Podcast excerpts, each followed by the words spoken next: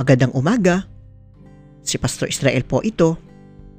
Ang devotion po natin ngayong umaga ay matatagpuan sa Aklat ng Awit chapter 16 verse 5. Ganito po ang sinasabi.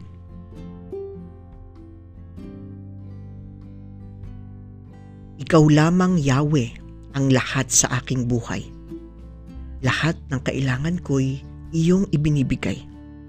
Kinabukasan ko'y nasa iyong mga kamay. Ang ating buhay, ang ating nakaraan, at maging ang ating kinabukasan ay nasa mabubuting kamay ng Panginoon.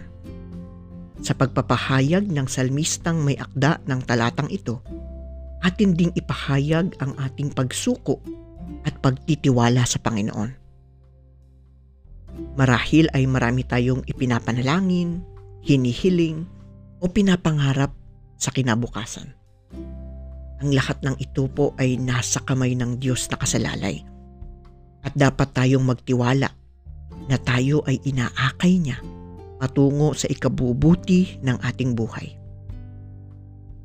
Sa mga pagkakataon po kung saan tila ba tayo'y pinanghihinaan ng kalooban. Marahil ay hinahamon po tayo at tinatawag na magtiwala at isuko ang ating mga buhay sa mabubuting kamay ng Diyos.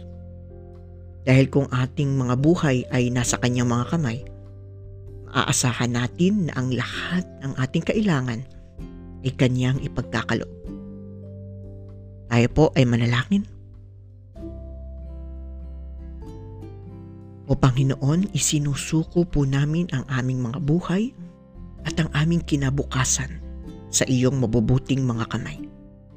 Nawa ay kalingain mo po kami. Amen.